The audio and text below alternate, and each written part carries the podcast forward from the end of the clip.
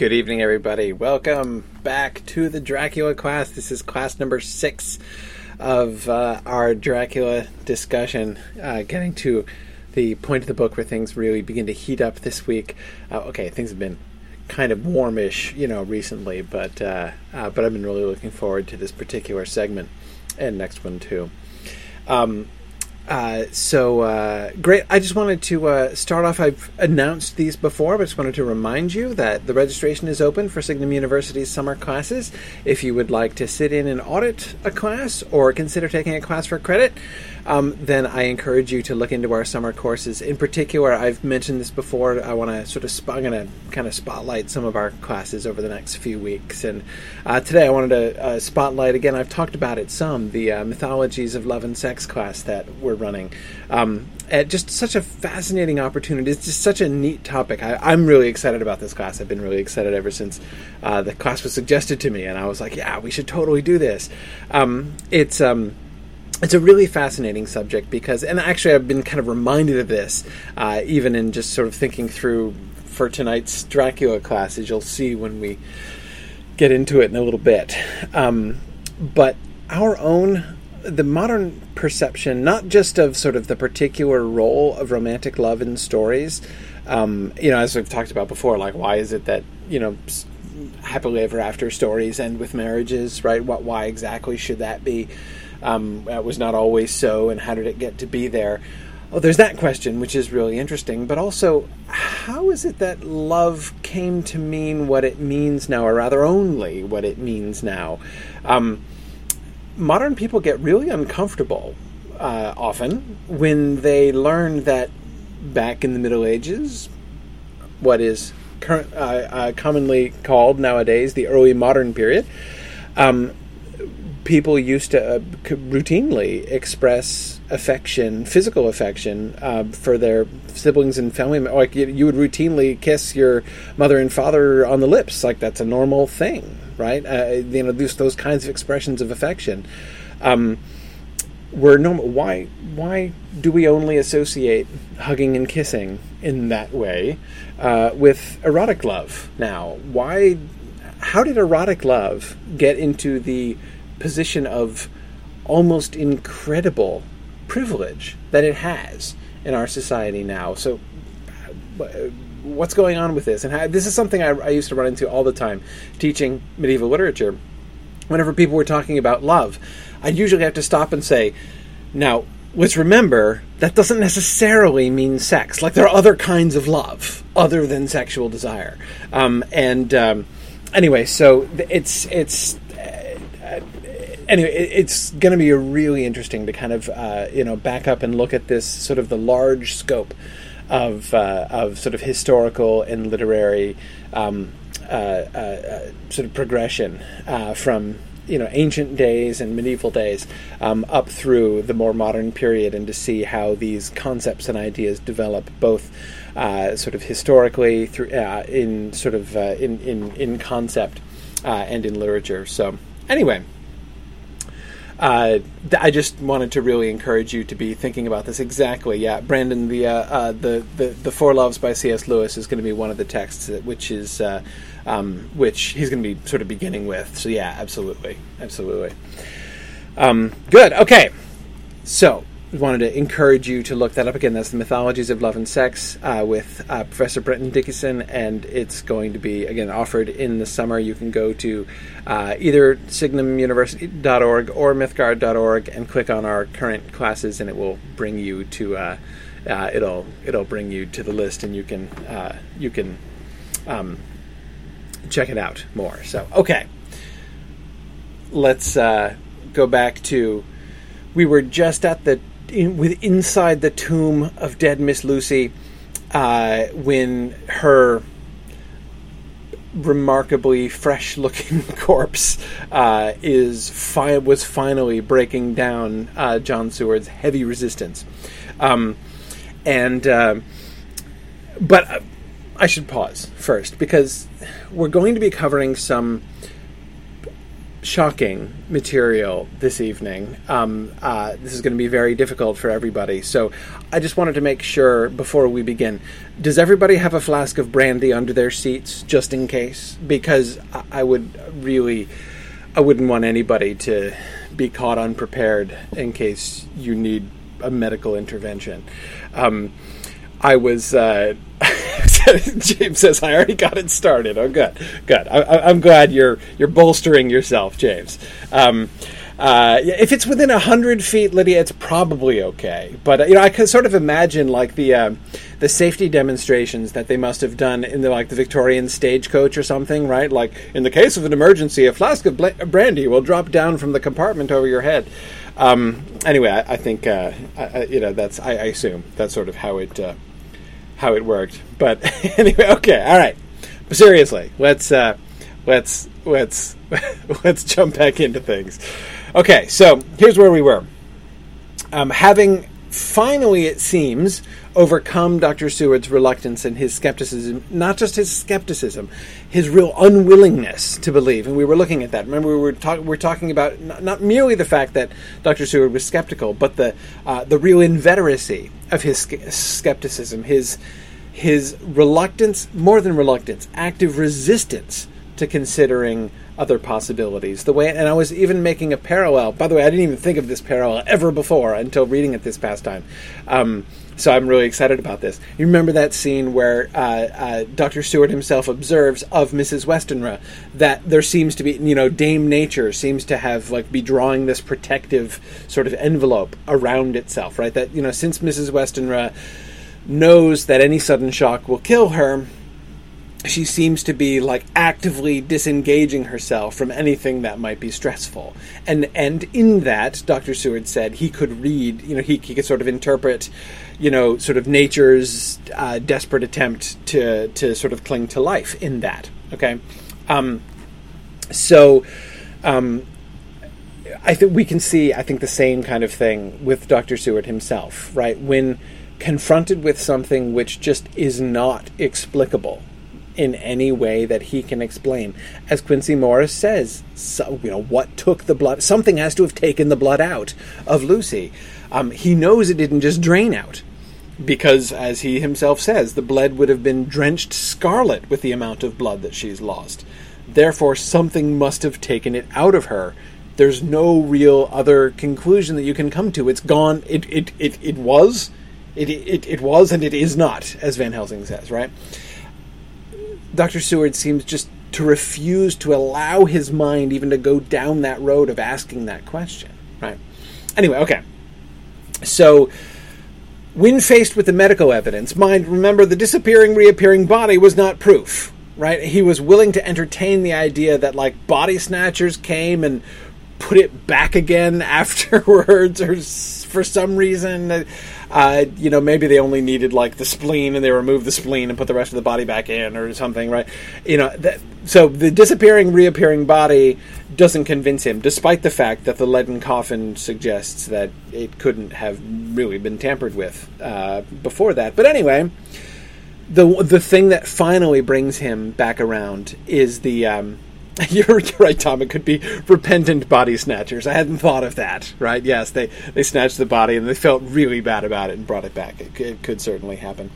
Um, but uh, anyway, okay, okay. So uh, uh, what finally does convince him is the is the medical evidence. Right? When uh, when Van Helsing says most people uh, after being one week dead would not look so.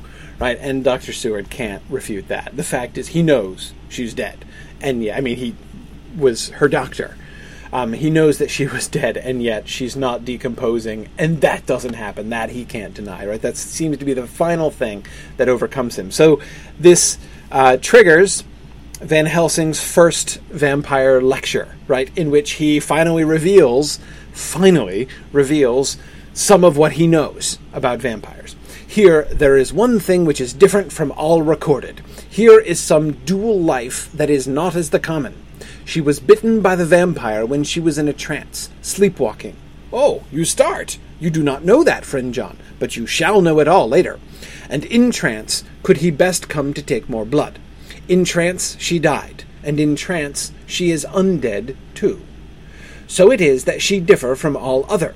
Usually, when the undead sleep at home, as he spoke, he made a comprehensive sweep of his arm to designate what to a vampire was home. Their face show what they are, but this is this so sweet that was, when she not undead, she go back to the nothings of the common dead. There is no malign there, see, and it and so it make hard that I must kill her in her sleep. Van Helsing once again showing his habitual delicacy uh, and uh, in uh, in of, of, of phrasing. This turned my blood cold, and it began to dawn upon me that I was accepting Van Helsing's theories. But if she were really dead, what was there of terror in the idea of killing her? So, um, when we come back, so so notice how he kind of comes back around, right? The first thing he's convinced by the medical evidence, and he sort of catches himself here having a sort of visceral response, right? Recognizing that he, re, he, he even his reaction to uh, even the fact that his blood runs cold when he says we must kill her in her sleep. He recognizes, wait, if I were really convinced that she were already dead, I wouldn't be feeling chilled by that. I would be laughing at him, right? But I'm not laughing at him. Um, so that this is kind of what brings it home to him that like, oh my gosh, I actually am believing this, right? Here's me believing this. Um, that that kind of way he catches himself out there, uh, I think, is really sort of revealing about exactly how deep this resistance uh, to the idea um, goes. Carolyn Morehouse says Van Helsing trying to lead Doctor Seward to the truth is like taking a cat for a walk on a leash.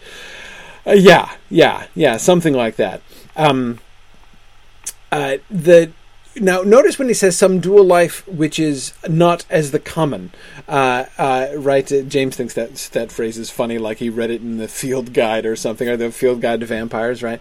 Um, notice he's saying more than just like this is unusual from most. she's she's different from most dead people, right? He's not just saying that. That of course is certainly true, but he's saying more than that, right? He's saying it's not just that she's unlike most dead people; she's unlike most vampires as well. Uh, this is something which is really not. Um, that's why he says, so it is that she differ from all other, right? She differs from normal living or dead people, and she differs from other vampires as well, right? And because he goes on from that statement, from the she differ from all other all other statement, uh, to illustrate how she differs from vampires, right? Most vampires, when the undead sleep at home, their face show what they are. Remember when Jonathan sees Dracula in repose and he's horrified by what he sees. Much more horrified than, of course, he's horrified by like the fact that there's blood on his mouth and he's grown younger. But, um, but the, remember the malevolence in his face, the basilisk horror that actually freezes Jonathan and makes him miss with the shovel, and apparently had a similar effect. Not the shovel bit, perhaps, but um, uh, with the first mate on the ship. Remember who screams out and comes bolting up. Um, so Van Helsing says, according to his records, which again are borne out by the experience that we've had, or that uh, the things, the well, fortunately not that we've had, but that we've uh, uh, read about, um, the vampire in repose reveals the evil that they are. Dracula could hide it when he was conscious, right?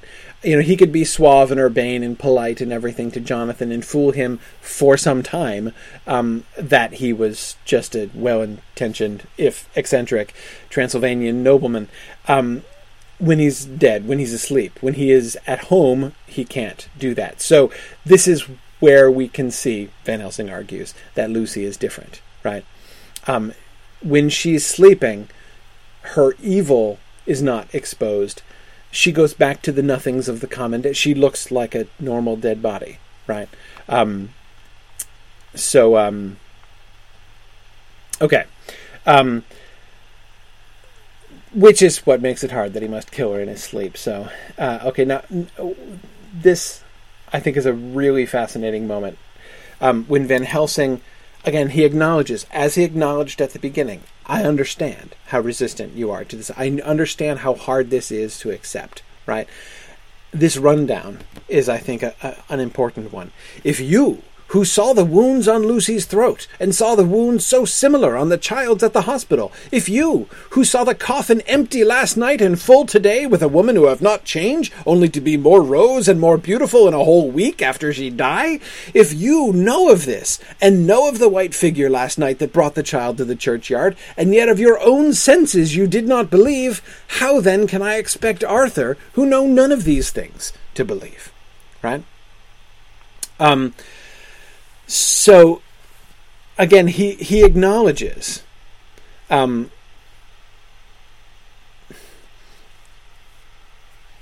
the problem is not sort of having evidence, right?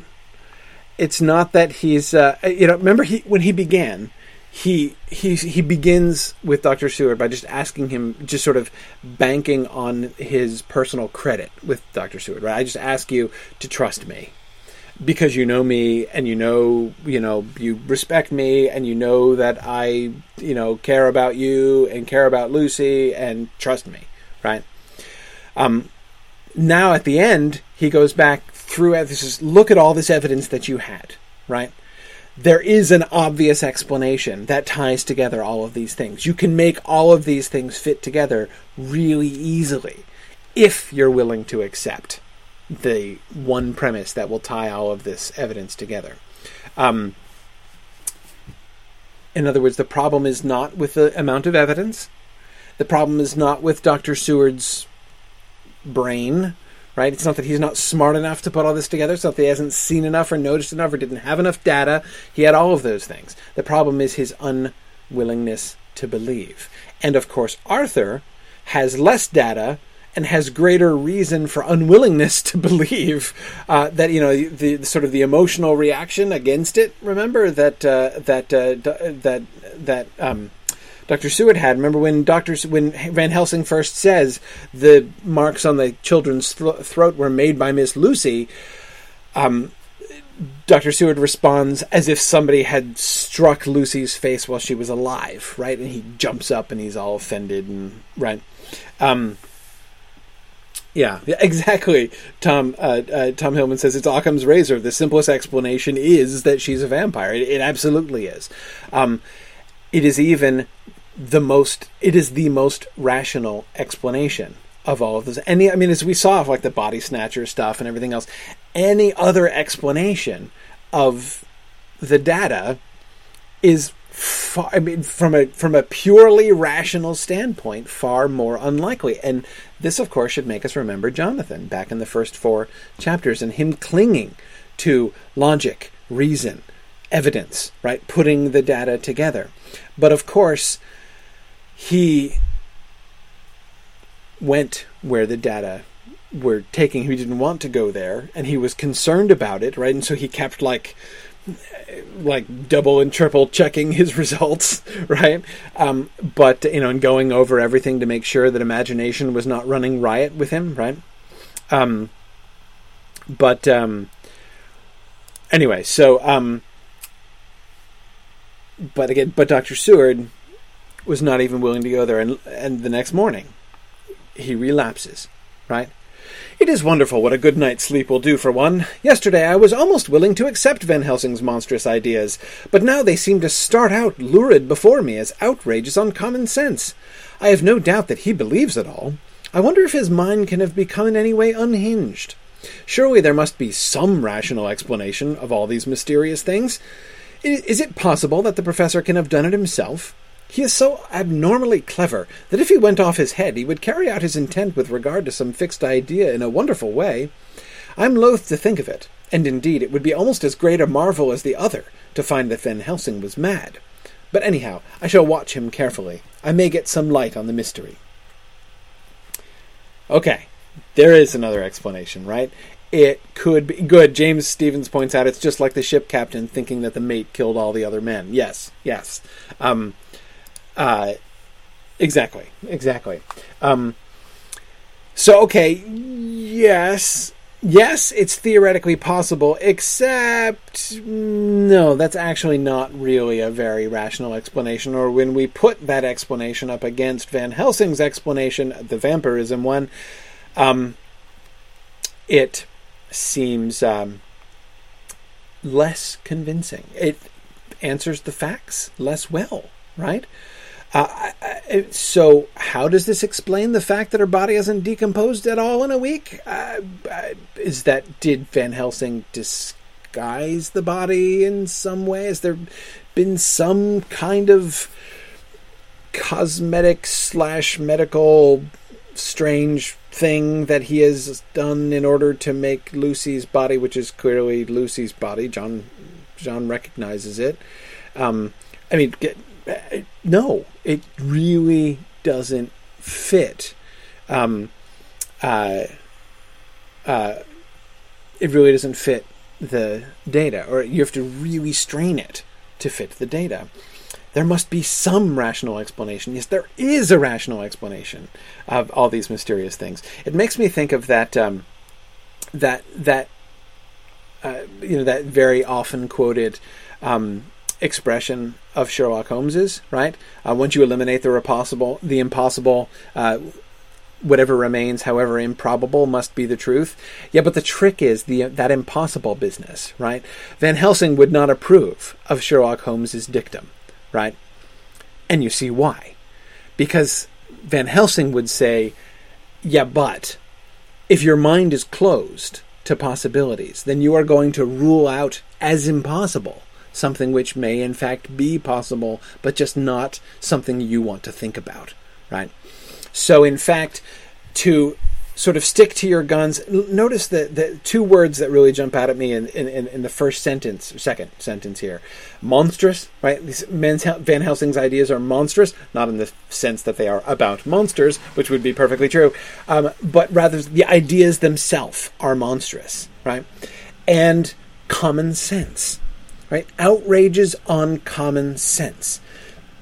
It's not irrational, right? It's not impossible. It's an outrage of common sense. Most people don't believe that, right? Um, yeah, yeah. Good. Carolyn Morehouse says Dr. Seward is perhaps exhibiting his own type of madness, a mania that has its basis in doing mental gymnastics that ignores the reality right in front of. Yeah, yeah. I mean that.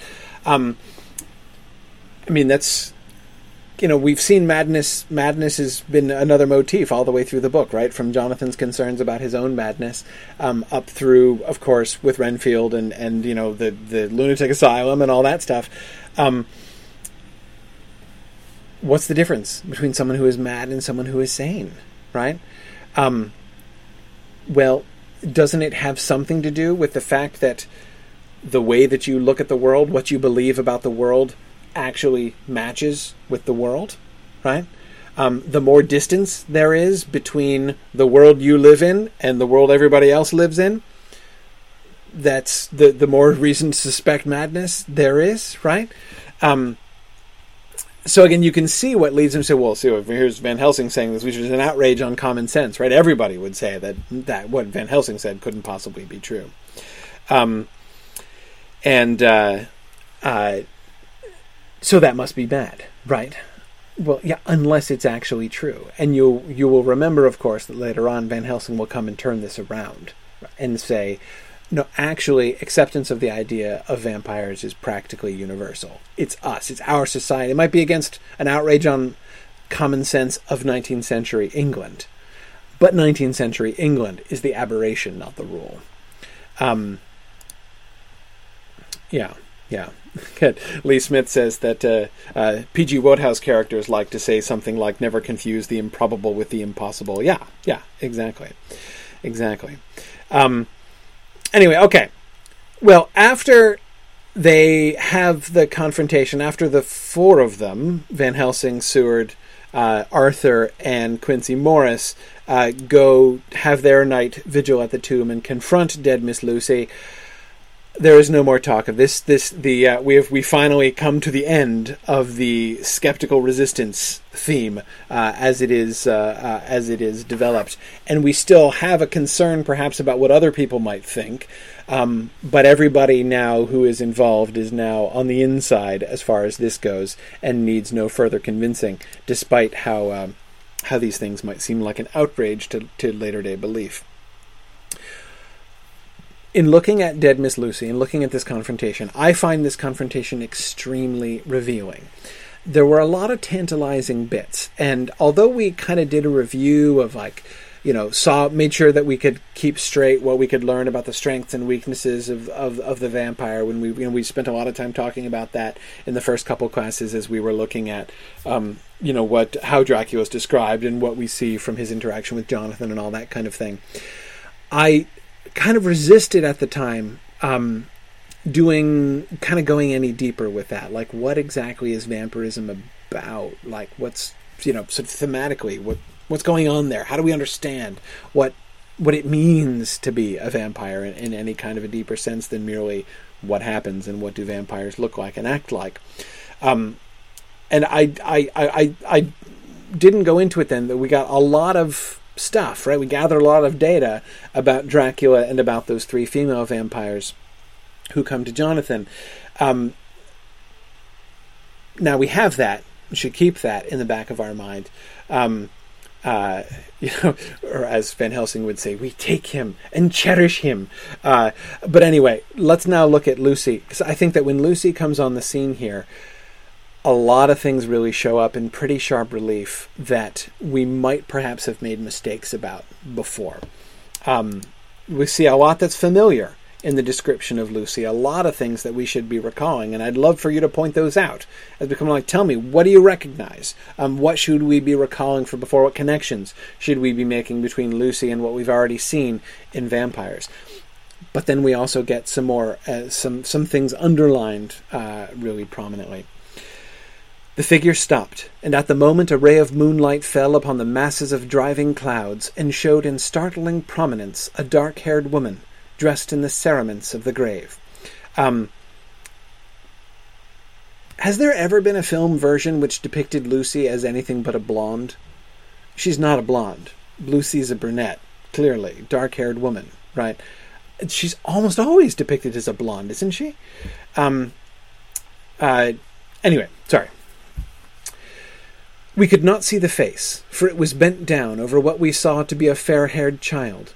There was a pause and a sharp little cry, such as a child gives in sleep, or a dog as it lies before the fire in dreams. We were starting forward, but the professor's warning hand, seen by us as he stood behind a yew tree, kept us back, and then as we looked, the white figure moved forwards again. It was now near enough for us to see clearly, and the moonlight still held. My own heart grew cold as ice, and I could hear the gasp of Arthur as we recognized the features of Lucy Westenra. Lucy Westenra, but how but yet how changed. The sweetness was turned to adamantine, heartless cruelty, and the purity to voluptuous wantonness. Van Helsing stepped out, and, obedient to his gesture, we all advanced too. The four of us ranged in a line before the door of the tomb. Van Helsing raised his lantern and drew the slide. By the concentrated light that fell on Lucy's face, we could see that the lips were crimson with fresh blood, and that the stream had trickled over her chin and stained the purity of her lawn death robe. Good, yes, Sarah Lagarde, the adamantine cruelty. The adamantine reference is similar to the those mineral and jewel depictions of the Dracula women. Yeah, yeah. I remember there were we got crystal and gems and and uh, lots of inorganic uh, things uh, used to uh, lots of inorganic imagery. Absolutely.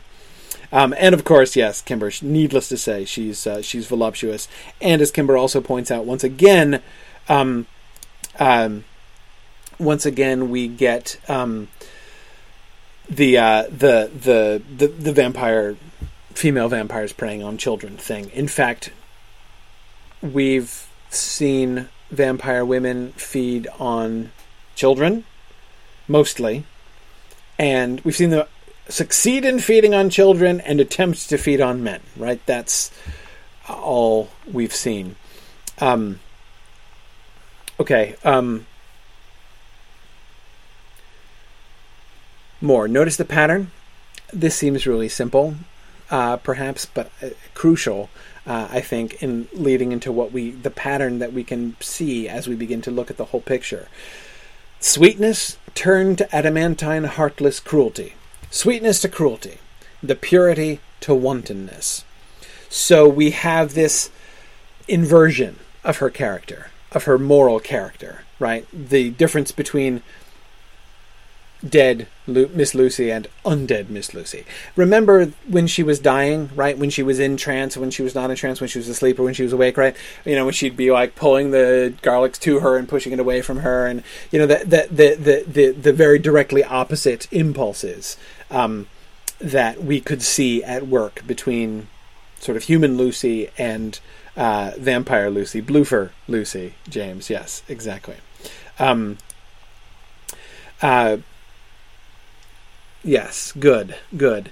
Um, so wait, okay. So does this mean? Does this mean that when she turns into a vampire, she's just the opposite? That vampire Lucy is just a mirror image of living Lucy? right? Like a like a you know sort of a black and white reverse image, right? Is that is that it? So just black equals white now, and it's just everything's been turned completely upside down. I think Arthur, I'm not sure about this. I believe that lawn is the actual is the kind of fabric. If anybody knows more than I do about this, please feel free to weigh in. But I think it's just the it's it's it's referring to the the the, the particular the cerements of the grave, the particular um, uh, fabric that they used. Yeah, it's a type of muslin. Sharon says. There you go. Um, uh, yeah, yeah, it's a very sheer white fabric. Sarah Lagarde says. I knew that there'd be people who know more about this than I did. Um, uh, yeah, yeah. So it's um, so it's that, that's just it's just her grave clothes. Um, okay, good. Now Nick Morazzo says it's a more complete corruption than a simple reversal. Um, Yes, I agree. And here I come back to the children. Why children? Um, I remember. Uh, sorry, something I, have mentioned before that I used to teach this book every semester in my English 101 class. Uh, you know, my fr- my freshman English class uh, back in the old days, and um, you know, so I sometimes get, uh, you know, in the middle of class, would kind of get get flashbacks to freshman English. You know, I would ask the question like, "Why does Lucy only prey on children?" And the answer I kept getting would be things like, "Because children are easier to get." And I'm like, "No, there's there's." No. I mean, when you can exert the kind of mental control that vampires uh, presumably can, there's a, you know, anyway. Um, more. Let's let's let's Let's keep going. When Lucy, I call the thing that was before us Lucy because it bore her shape, saw us, she drew back with an angry snarl, such as a cat gives when taken unawares. Then her eyes ranged over us. Lucy's eyes in form and color, but Lucy's eyes unclean and full of hellfire instead of the pure, gentle orbs we knew. At that moment the remnant of my love passed into hate and loathing. Had she then to be killed, I could have done it with savage delight. As she looked, her eyes blazed with unholy light, and the face became wreathed with a voluptuous smile. Oh God, how it made me shudder to see it! With a careless motion she flung to the ground, callous as a devil, the child that up to now she had clutched strenuously to her breast, growling over it as a dog growls over a bone. The child gave a sharp cry and lay there moaning. There was a cold bloodedness in the act which wrung a groan from Arthur. When she advanced to him with outstretched arms and a wanton smile, he fell back and hid his face in his hands.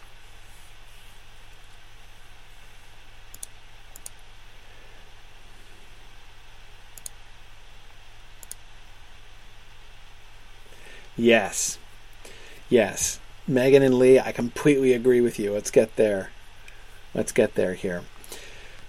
Notice. Notice the pattern. Notice the pattern. How, first of all, how is she standing? D- remind me of the image that Dr. Seward has just described for us? What are they seeing? They're seeing Lucy coming down the path. What, what what's she doing? What did they see? Let's go back. Let's go back. Right. Okay, the white figure moves towards us again. Uh, okay, we recognize the features of Lucy Westenra. Um, Okay, no, sorry. Further up here. We could not see the face, for it was bent down over what we saw to be a fair haired child. Right? And there's a sharp little cry. The child gives a sharp little cry. Right? And then in. Uh, um, then in this. For, so, so we get. Um, yeah, yeah, you got it. You got it. So, Nick, exactly. She's cradling the child to her breast, right? And she's got her face down, like she's nuzzling it or something, right? Um. So, like, back up, back up like five paces, right? You're a stranger, right? You don't know anything about Lucy. You don't know this is a dead person you're seeing. You're just like out for a stroll in a locked graveyard for some reason in the middle of the night, and you come across this woman dressed in white with a child in her arms. What's your first thought? Right? Looks like a looks like a mom, right? Looks like a mom. It's com- looks completely commonplace, right? It looks like the affection of a mother, but then look at the other next two images that we get describing her and her relationship with the child, right? One, um, Kimber, as you point out, she's like a dog with a bone, right? Um, she's she uh, she was clutching the child strenuously to her breast, as a mother might do under some circumstances. Uh, what circumstances? Under what circumstances would a woman normally clutch a child strenuously to her breast? When would that? To protect it! Exactly, to keep it safe. And yet, Nancy, I do think, and Nancy and Nick are both thinking about about about breastfeeding. I absolutely think that we're supposed to be thinking about breastfeeding here. Because if you think about it, there's even a transfer of fluids going on here. In fact, there is a transfer of fluids designed to nourish going on here, but it's flowing the wrong way. Instead of giving of the fluids of her own body and her own strength to nourish a child, she is drinking from the child and taking its strength to herself to strengthen herself at its expense, right? It is an inversion of the maternal relationship. And she's not clutching it strenuously in order to protect it and keep it safe, as a mother might, right? But out of possessiveness, and not the kind of possessiveness that a mother might feel, right? But the kind of possessiveness that a dog feels over a bone if you try to take the bone out of the dog's mouth. And then the third, the third image that we have for her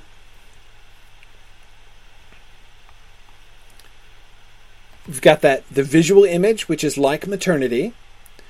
We've got the the dog imagery, which remember is is like the we, we got that with the Dracula's women too, right? The bestial, like remember when uh, Jonathan could hear her licking her lips, right, like an animal.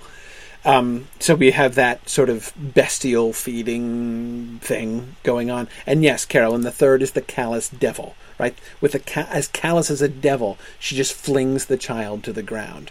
And it's that, it's that which wrings a groan from Arthur. Why? Why? That's his wife, right? It's his fiance. This is the woman that he, you know, had thought, hoped, dreamed would be the mother of his own children. And to see her in this horrible, not just, not just opposite, of motherhood, right? This horrible inversion. Uh, and I, the word that several of you have been using is the word that I would use too perversion of motherhood. Because you see, it's not just opposite, right? It's not just you take the one thing and you flip it around backwards. There is a lot of inversion going on in this, but it's more than that, right? It's or rather it's different than that. It's worse than that. It's not like, you know, a mother loves the child, but she hates the child. That would be inversion, right? Simple inversion would be if she just hated children. But she doesn't hate children. She loves children. She absolutely adores children. But the love is incredibly twisted it is inverted. It is perverted love. Exactly. James says she's an unmother, right? Yeah, yeah, exactly, exactly. Um, the love, the attachment between mother and child, between woman and child, is there, it's still there, but it's instead being made the vehicle of this horrible, devilish perversion of that love. Exactly, Philip. Selfish rather than giving. There's so many. Uh, selfish rather than selfless. Jennifer was just saying. Exa- there's so many ways in which it works. The more you think about it, the more it works, right? Um, and the more uh, sort of perfect in this horrible, horrifying, um, groaning way, like Arthur, right? Um, it is. It is corruption, Sharon. Exactly. Yeah. Um, it's. It's. It does again. It does more than just reverse love takes that love and it twists it. This is why vampire women eat children, right? It's because of the mother thing. And we know the mother thing isn't just us, right? How do we know we're not just projecting this? Because the book talks about this, right? Just later on, uh, just a few pages down the road. Remember Mina and Arthur? In an instant, this is Arthur freaking out. In, in an instant, the poor dear fellow was overwhelmed with grief. It seemed to me that all that he had of late been suffering in silence found a vent at once. He grew quite hysterical, and raising his open hands, beat his palms together in a perfect agony of grief. He stood up and then sat down again, and the tears rained down his cheeks. I felt an infinite pity for him, and opened my arms unthinkingly. With a sob, he laid his head on my shoulder and cried like a wearied child, whilst he shook with emotion. We women have something of the mother in us that makes us rise above smaller matters when the mother spirit is invoked. I felt this big sorrowing man's head resting on me as though it were that of the baby that some day may lie on my bosom, and I stroked his hair as though he were my own child. I never thought at the time how strange it all was. By that, right? I never thought at the time how strange it all was. I remember when I first read this book and I got to that line, I was like, "Oh my gosh, that was horribly foreboding! Like, wh- what's going to happen? What's going to end up happening with Arthur and Mina? Like, oh no, like, no, it's not that. All she means, I believe, is that um, uh, is that like the incredible breach of propriety, right? I mean, I, I think this it, it's hard for us as 21st century people to have this passage hit us in quite the way I think it would have hit people in 1897. I mean, you don't do this, right? She's a married woman. They're alone in a room together. The married woman and this other dude, right? That she's just met for the first time. And she's embracing him and he's putting his head on her shoulder and she's petting his hair. I mean, like, that's kind of scandalous. Married women don't behave like that. That's really strange, right? But it's fine right? And everybody understands, and everybody just makes everybody love Mina more because who doesn't love Mina? She's awesome, right? But, um, but you see what overcomes it, right? I never thought at the time how strange it all was. Means, and not for a second was I concerned. Like the mother spirit arose in her so strongly that it absolutely overwhelmed her normally quite active sense of propriety, right? Because that's the the strength and the power of that uh, mother spirit that makes them ri- that makes women rise above smaller matters right? And compared with the mother in them even propriety which in 1897 is a big deal is a small matter right? Um so um yeah yeah. Anyway um so um I see, Yana. Yana says nothing bad can happen because the narrator uh, to the narrator because they need to survive to write the entry. That normally that's normally true, right? But given how often these are updated, we lose that security, right? And since the narration keeps jumping around, you never know when somebody's uh, journal entry might be their last. But anyway, um, exactly, Jennifer. Mina had taught girls propriety, right? She had been she had like that that had been her job. Um, so yeah, yeah, absolutely. Um, Mary asks, uh, "Are we meant to draw a parallel between how Mina is shown as motherly here and the previous image of Lucy?"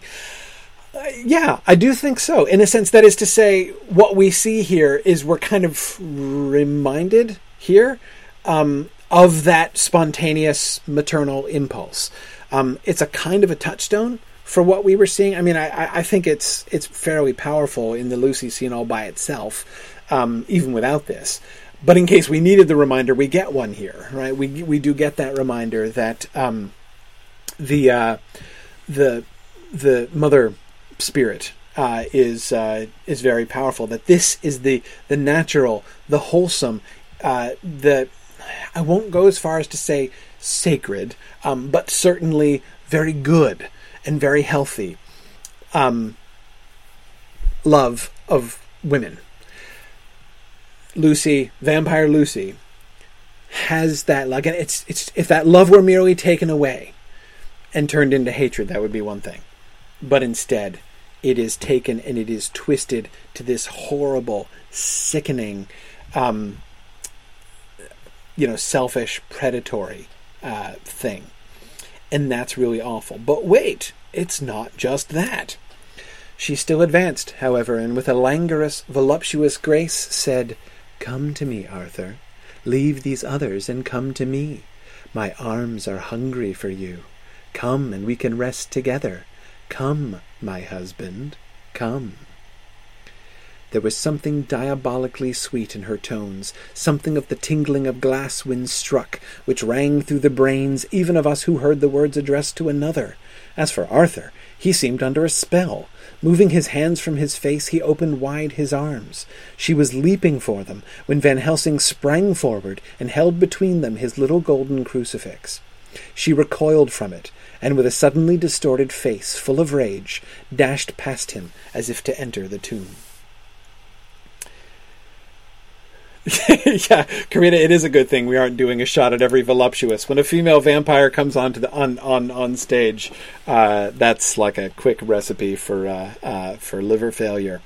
Um, yes, good, Mary. That the glass reference is the same as the other female vampires. And Mary, remember, Doctor Seward has not read Jonathan Harkin's Jonathan Harker's diary. He's so this is it's not in his mind derivative. He's just reminded of exactly the same thing, right? It's it's like. Uh, uh, you know, independent evidence that that's exactly what they sound like. It makes both Jonathan and Dr. Seward think of exactly the same thing.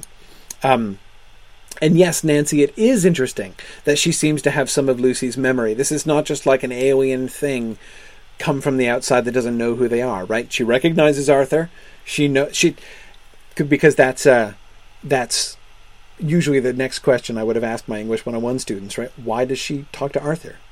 Why not? You know, I think you know when it comes to like if she's just looking for like to maximize the stalwart manhood, you know that she. I mean, you'd think she'd go to Quincey, right? Because I mean, come on.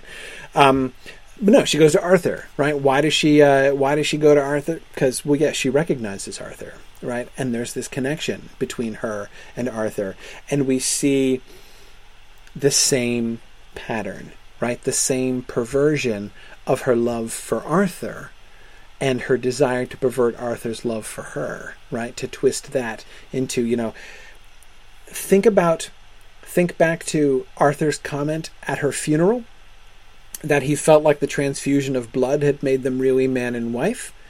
Um, and despite Van Helsing's comical musings on this point later on, um, we can see that comes into effect here again to what she's inviting him to uh, come to me, my husband right? Um, let us join ourselves. Let us be married. Um, it's not sex that she's talking about, though, right? Like if Van Helsing and his little golden crucifix aren't there, um, uh, that that's not where this goes. Um, I, I, Lucy isn't going to have sex with Arthur any more than she was actually breastfeeding the baby, right? That's the whole point is that it's inverted. And again the amount of effort i had to spend to try to convince people that that's not what this was that she's not actually trying to seduce him right? Um uh uh yeah exactly jennifer. She would kiss him right? But you're exactly right to put the kiss in quotation marks just like with dracula's women right? They weren't interested in kissing jonathan either. She laid her lips upon him right upon his throat uh, but she wasn't kissing him. Um, but she was like tantalizing him with the desire of kisses, which, although it was kind of naughty as he was engaged and stuff, and you know, uh, I don't know, but nevertheless, again, it's it's it was again, even that. Um, but that, if it was anything, was the perversion of a mere flirtation, right? And an illicit flirtation, because he's a, you know, spoken for, Jonathan was, right? This is a perversion of marriage itself, right? Um, uh, yeah, yeah. Um, remember, uh, do you remember the reference I'm making in my subtitle here? Um, do you remember that first letter that Mina wrote to Lucy after she was married to Jonathan? And she pauses at the moment. She says, "Then, um, uh, the, I, oh, I can't remember this. The, I'm blanking on the sentence. Um, something like, "Then I took the hand of my husband," and she pauses and says, My dear Lucy, it is the first time I have ever used the words my husband, right? Um, because she's just been, the first letter she's written since she's been married, right? What a big deal it is. The way that we, in which, in that little expression, we can see, you know, the full solemnity and the significance of the, you know, the, the sanctity of that moment is really kind of coming, uh, coming home to her, right? Lucy's never called Arthur her husband either, right? This is the first time that Lucy ever uses the words my husband. And it's horrible. Again, this horrible, just cringe inducing, um, hideous perversion of what was a true, sweet, holy, virtuous love, right? H O L Y, comma, virtuous love. Um, yeah, and Nick, yeah, it is interesting that um, Arthur comes under her spell instantly. He he. What does this say about? him? I mean, does this say that he's weak? Not necessarily. Um, I mean, Doctor Seward recognizes she's not talking to him, but yet he's drawn. Right? We know that vampires can exert mental control and domination to those who are vulnerable. Right? Lucy came to Dracula that first time before she was ever bitten. She came to him when he called. Uh, we were look, you know, we uh, we looked at that. Arthur is being called much more directly, right? Um, and also has very good emotional reasons to be vulnerable to this particular call. Yeah, exactly, Philip. He was certainly the most vulnerable, yes, uh, most uh, most sensitive, as Rachel would say, to her call. Yeah, yeah, exactly. Um, um, yes, exactly. Leah's pointing to the phrases where we can see how that. Yeah, that, that phrase about how it rang through their brains, right? The diabolically sweet toad rang. Um, it, it does show that there's there is an effect that's more than just appeal, right? She's not only convincing Arthur, um, she is, uh, and even you know he seemed under a spell because he was doofus. Right here's Doctor Seward still not getting it, but whatever. Um, anyway, yeah, oh, good. Gerald uh, Michael points out Arthur voluntarily came to the cemetery. Yeah, yeah, he's uh, he's he's he's he's crossed into her domain, just like Lucy uh, uh, crossed into Dracula's domain by standing on the seat uh, at the captain's funeral. Uh, yes, and with more, you know, Arthur certainly with more intention involved in that, right? Um, so okay, so so you see what I mean about the pattern of vampire, and when we think about this, this vampirism as perversion, right? um, the story begins to become, you know, sort of the, the and by, by, story I mean the whole like vampire thing begins to come uh, a little clearly. But let's uh, um, make sure we understand what we're dealing with here. Um, there was no love in my own heart. This is that she's in the coffin now. Nothing but loathing for the foul thing which had taken Lucy's shape without her soul. I could see even Arthur's face grow hard as he looked Presently he said to Van Helsing, Is this really Lucy's body, or only a demon in her shape? It is her body, and yet not it. But wait a while, and you all see her as she was, and you all see you. Is that a, is that a typo? You will see her as she was. You all will. Is it just his bad English? Not sure. See her as she was and is.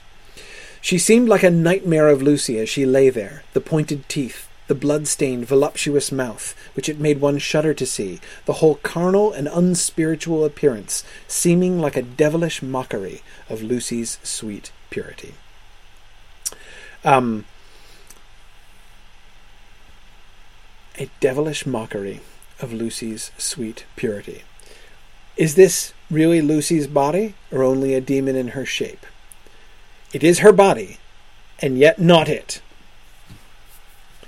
Right? Go not to the elves for counsel, right? Uh, ask not Van Helsing, a, a, a multiple choice question. Um, what does he mean by this, right? It is her body, right? It's definitely her body. Um, and yet, it's not it, he says. Um,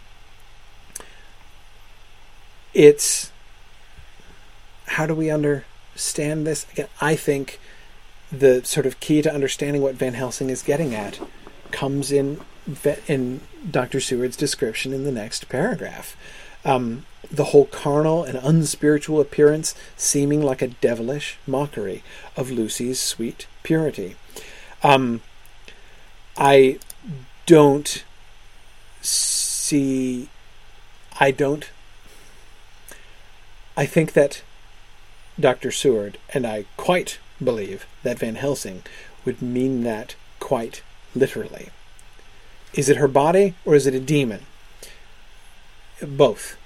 Yes, it's her body. But is it a demon? Uh, yeah, yeah, pretty much. Yes. It's not Lucy, right? Remember the two Lucys, right? Push, you know, the push away, pull back thing, right? And the, um, eh, you know, it's, it's not, it's, it's not her, right? They recognize this isn't her. This is not just like this is a side of Lucy that makes us feel uncomfortable, right? It's not Lucy. This is not her. This is a devil in her shape. It's in her body, right? Um, and it does, Nancy, as you were pointing out earlier, have her uh, have her have access to her memories, right? Um, yes, it's it's unlucy, Margaret. Exactly, exactly. It's uh, it's unlucy. Remember all the devil language from the very beginning, right? From Jonathan's first interaction with the peasants. Ask the peasants what a vampire is; they'll tell you, right? Um, it's it's it's all you know, uh, Satan and hell and all that stuff, right? Ask Jonathan, right? We remember that the pattern of devil imagery that we were tracing through chapters one through four. Um, this keeps coming up. I do not believe that they mean this metaphorically. I think that they mean this quite literally. But what do I mean by that? Well, hang on, we'll come back a little bit more there. Rachel, you are anticipating me directly. Um, we'll, we'll, we'll get there in a minute. One last thing about Lucy's destiny, and then we'll we'll we'll widen the, the lens a little bit. The career of this so unhappy dear lady is but just begun. Those children whose blood she suck are not as yet so much the worse, but if she live on, undead, more and more they lose their blood, and by her power over them they come to her, and so she draw their blood with that so wicked mouth. But if she die in truth, then all cease, the tiny wounds of the throats disappear, and they go back to their plays unknowing ever of what has been. But of the most blessed of all, when this now undead be made to rest as true dead, then the soul of the poor lady whom we love shall again be free. Instead of working wickedness by night and growing more debased in the assimilating of it by day, she shall take her place with the other angels, so that, my friend, it will be a blessed hand for her that shall strike the blow that sets her free. Lucy, it's not Lucy, but it is Lucy. Lucy is really involved, right? Lucy's body, even Lucy's spirit, it seems, is enslaved, right? Lucy is there, but enslaved. She needs to be set free from this thing, from this external force, from this what? Uh, devil. Yes, James Stevens is remembering the demoniac thing. Yeah, yeah, with the demoniac fury, right? Yeah, just like a demoniac. Exactly. Good. Sarah Lagarde was recalling the same thing. Um, yeah, yeah. Um, Nancy Fosberg says, Does this mean if they'd killed Dracula, Lucy wouldn't have died? Absolutely, it means that. That's exactly why Van Helsing and Dr. Seward are face palming when they read the die and realize that Dracula lived freaking next door to Dr. Seward, right? You know, that's in his first response, Van Helsing says, Oh, if we only knew, we might have saved Miss Lucy. And that's exactly Nancy what he's thinking, right? Saving her by the, uh, by the experience, by the expedient of a judicious application of stake and garlic, right? Yeah, absolutely, absolutely. Um, yes, James. Does growing more debased mean the good Lucy would fade away eventually? It absolutely does. Remember that reference that we that talked about last time, where the feet you love will walk now and forever in paths of flame. Yeah, uh, it, it, he says that her her soul itself would be corrupted. She is tied body and soul uh, to this thing. Her her body and soul are both being used um, and being corrupted. Um, so, uh, uh, steak and garlic. I didn't mean it that way, Karita. Uh, anyway, um, yeah, yeah. Um, now, if, uh, Jennifer asked if they killed Dracula after Lucy died, what would happen to Lucy? Nothing, I think. I think it's too late. Uh, she has to be. She has to be dealt with. Now, again, this still doesn't necessarily help me understand why he did, chose not to cut off her head when after remember he put the crucifix on her lips and the, the the maid stole it and and then he's like now it's too late or too early. I still don't really exactly know what he means by that but um but anyway that sort of overall pattern seems seems relatively clear. So she's this is why she doesn't look evil during the daytime right? Because she has not yet assimilated that evil right she her spirit has not been corrupted um, she has been sort of invaded. She's being dominated, um, but she's not yet herself corrupted. Um, and as we see when she is set free, right? Um, when they kill her undead body, when they drive the stake through her, there in the coffin lay no longer the foul thing that we had so dreaded and grown to hate that the work of her destruction was yielded as a, yielded as a privilege to the one best entitled to it, but Lucy, as we had seen her in her life, with her face of unequalled sweetness and purity. True that there were there, as we had seen them in life, the traces of care and pain and waste, but these were all dear to us, for they marked her truth to what we knew. One and all, we felt that the holy calm that lay like sunshine over the wasted face and form was only an earthly token and symbol of the calm that was to reign forever. Yeah. Yeah, Nancy, and she's also covered in blood. Yeah, uh, totally. Yeah, she's got like a stake sticking out of her. Right. I mean, it's pretty. But, but they look past all that, right? In this moment, that's not what's important. What is important to them is the spiritual consequence, right? To see that Lucy spiritually has been, physically and spiritually, has been freed. Her body must be killed in order for her spirit to be set free. And her spirit is set free.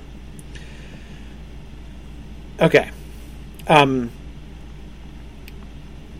you see where all of this is taking us, right? Um, yeah, no, Rachel, her soul is free. I mean, get it's I mean, unless we, I mean, I suppose we could say maybe Dr. Seward is wrong and doesn't know what he's talking about here, but I don't see any reason to doubt this. I mean, this, this, his, this seems pretty definite that Lucy's okay, right? She's, she's done. She's been set free. Um, uh, even though Dracula is himself still still not killed. Well, several of you have have anticipated where this is sort of where we're kind of headed from this because you know in, in, taking a somewhat wider view of this and, and, and continuing to push even further and trying to understand the whole vampirism phenomenon as it's described in this book.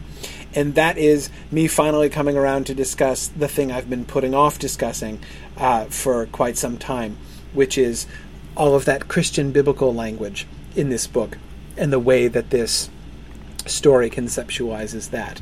Um, so let's start here with the incident which really triggers this uh, in this version. And a couple of you asked me um, about this uh, by email this week, too.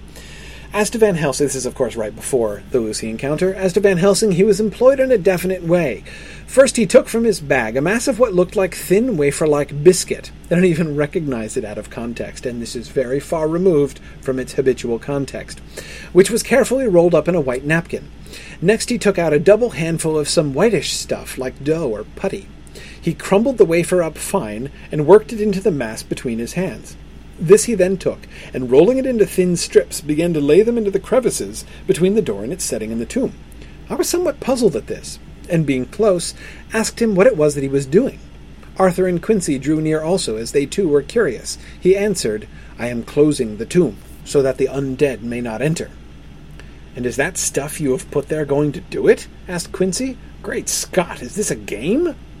It is. What is that which you are using? This time the question was by Arthur. Van Helsing reverently lifted his hat as he answered, The host. I brought it from Amsterdam. I have an indulgence.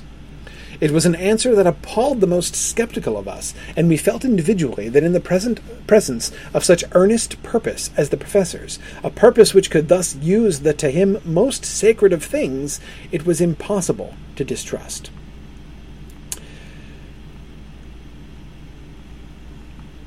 Okay, now you'll notice again, Nick, as you point out, once again we get the Protestant Catholic thing showing up, right? Just like we got the crucifix and the significance of the crucifix that it was not just you know even though Jonathan was like as a good English churchman I've been tra- I've been you know trained to view such things as in some measure idolatrous but it does bring strange comfort to me right about now right?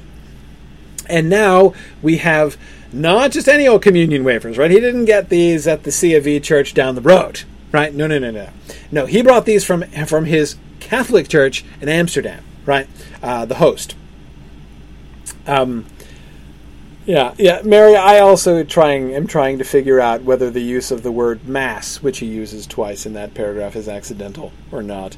Um, but um,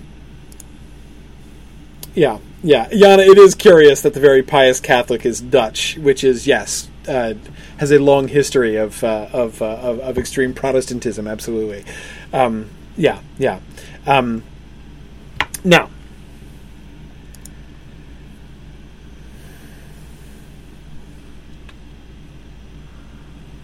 What do we do with this? Right? Um,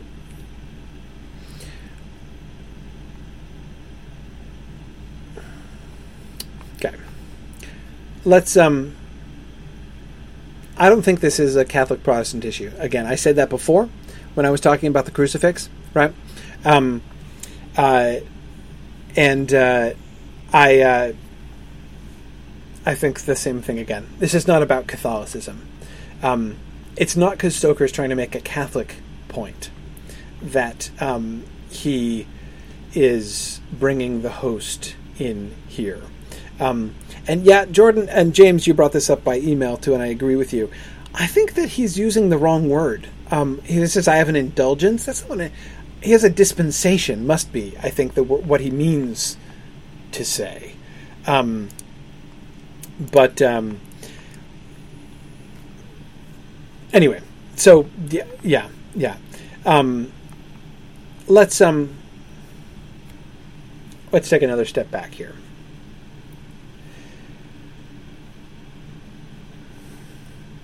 Renfield is very helpful here. What does Renfield want?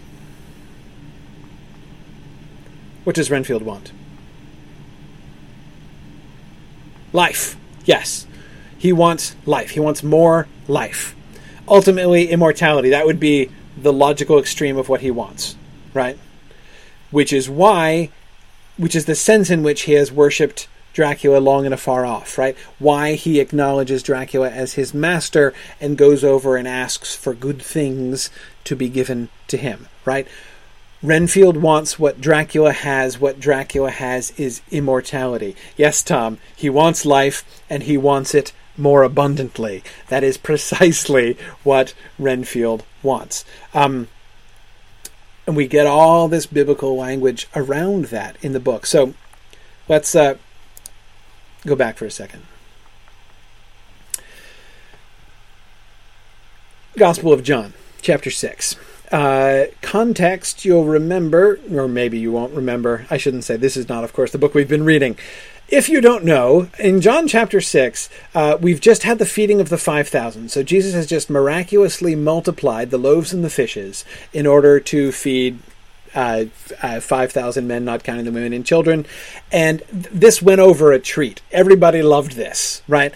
Um, all the people who were fed uh, but would just think he is the bee's knees, and they're running after him and saying, You should be, we know what, why don't you be king? Because this was awesome and that would be awesome. Um, so he is responding to their suggestions that he become king. Um, and when he does so, he begins to creep them out quite aggressively. I am the living bread which came down from heaven. So this is Jesus speaking to the people. If any man eat of this bread, he shall live forever. And the bread that I will give is my flesh, which I will give for the life of the world. The Jews therefore strove among themselves, saying, How can this man give us his flesh to eat? Then Jesus said unto them, right, they're thinking like, okay, we got the bread and we got the fishes, like, is he going to give us his flesh? That's gross. And I don't understand. Right. Okay. Then Jesus said unto them, Verily, verily, I say unto you, except ye eat the flesh of the Son of Man, and drink his blood, ye have no life in you. Whoso eateth my flesh, and drinketh my blood, hath eternal life, and I will raise him up at the last day. For my flesh is meat indeed, and my blood is drink indeed. He that eateth my flesh, and drinketh my blood, dwelleth in me, and I in him. Okay. Um, uh, yeah, yeah, yeah. Um, so let's make sure we understand because this is this is this. I think this is crucial. This is absolutely central for this entire story. So okay, so it's connected with drinking his blood, right? Okay, so if you drink his blood and eat his flesh, then you are connected with him. Then you will dwell in him and he will dwell in you um, by drinking the blood of Christ shed for humanity, the life of Christ becomes yours. That life, to have life and to have it more abundantly. Right? That is the path to immortality. Right? Okay. Do you see the pattern that begins to emerge here? Remember Lucy and the perversion of good and holy loves, right?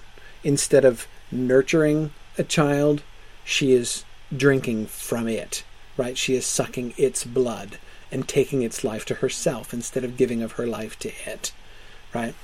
Vampirism offers immortality like Christianity, but it offers immortality perverted. It is a perversion of Christian salvation. Christ dies for you and rises from the dead. You drink his blood, you have his new life in you, and you are set free. Right? This is what the Gospel of John says. Dracula kills you, he doesn't die for you, he kills you, and you rise from the dead. He drinks your blood, and you are infected with his unlife, and you become his slave. You see? Again, it's like the same, like the inversion but really more than the perversion. Just as Lucy uh, is the perversion of marital love and of mother love, so Dracula, in his vampirism, is a perversion of Jesus's love itself. It's he is there's this this anti parallel, um, this anti parallel between Dracula and Jesus. Do you see what I mean? Um, it is a perversion of a very similar kind to the perversion that we see uh, in Lucy with the mother love and the uh, uh, and the the marital love. Um, and this anti-parallel between vampirism and Christianity comes up a lot in this story. Here's a passage that I skipped over at the time because we weren't ready to talk about it yet. Um, this is the first time Renfield escapes and goes to Dracula's chapel door, right, and presses himself against it and is talking to him here. Um, I am here to do your bidding, master. I am your slave, and you will reward me, for I shall be faithful. I have worshipped you long and afar off. Now that you are near, I await your commands, and you will not pass me by, will you, dear master, in your distribution of good things? We read that before, but I skipped the next bit. He is a selfish old beggar, anyhow. He thinks of the loaves and fishes even when he believes he is in a real presence, says Dr. Seward. Um, I used to teach a Bible survey class uh, at uh, my college, and I this the, that passage was on the final exam. Um, anyway, he thinks of the loaves and fishes even when he believes he is in a real presence. There are three different levels here. On the one hand, Dr. Seward is is even though he doesn't know what's going on here, he doesn't but he thinks that this dude is just crazy and spouting manic nonsense. But yet he sees the parallel, right? That uh, Renfield is speaking to someone, presumably in his mad imagination, speaking to someone as one would speak to to Jesus, would speak to Christ, right? Believes he is in a real presence. Um, but he is noting wait, the worship which Renfield appears to be offering to this probably imaginary person, which is like the worship offered unto Christ, is perverted, right? Um, instead of surrendering to Christ and worshiping Him, Renfield is only in it for what he can get for himself, right? He is a selfish old beggar, right?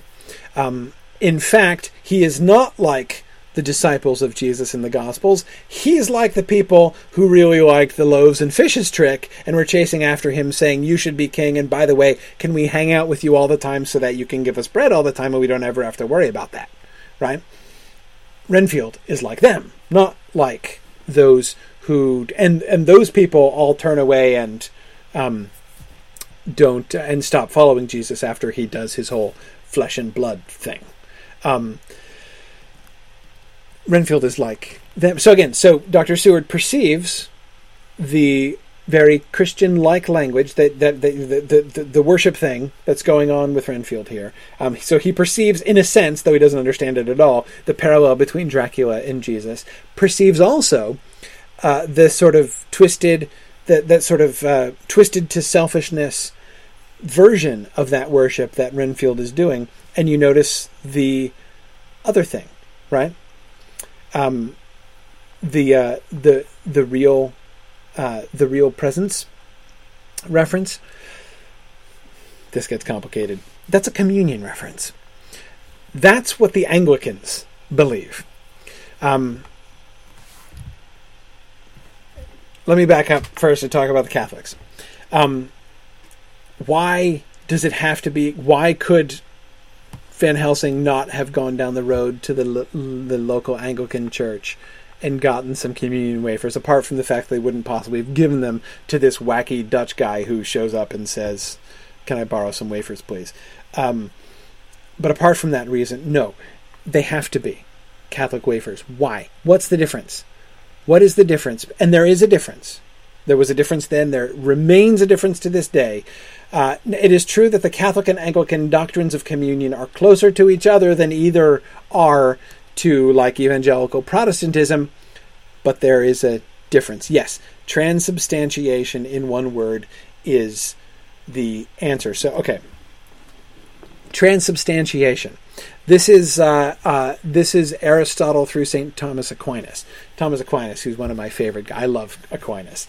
Um, there is an inevitability, like you, there's no escape from a Thomas Aquinas proof. There's just there's no escape from when Saint Thomas Aquinas gets you into a corner. He finishes you. Um, how does transubstantiation, transubstantiation work? Transubstantiation works when with the the bread and the wine that are uh, that are that are that are uh, given in the mass are not a recollection of the body and blood of Christ. They are not a symbol of the body and blood of Christ. They are not. Uh, the, uh, the, they're, they're, they are the body and blood of Christ. It is literally the body and blood of Christ. Does that mean that it changes its chemical composition and becomes meat? No, no, not at all. It still remains bread transubstantiation. It's a it's a scholastic logical term. It means that the substance of the thing is changed. Transubstantiation means you take the substance of something and you switch it for another. Everybody knows all things have substance and accidents, to use the Latin terminology. Okay? That is, the accident of something is just its outward form all things like how it looks, smells, tastes, would appear under a microscope, those are all accidents of things, right? They don't change what the thing is in its essence, the essence of the thing. And I say this only metaphorically, mind, the soul of the thing, not literally the soul. The essence of a thing, what makes it what it is, right? That is its substance.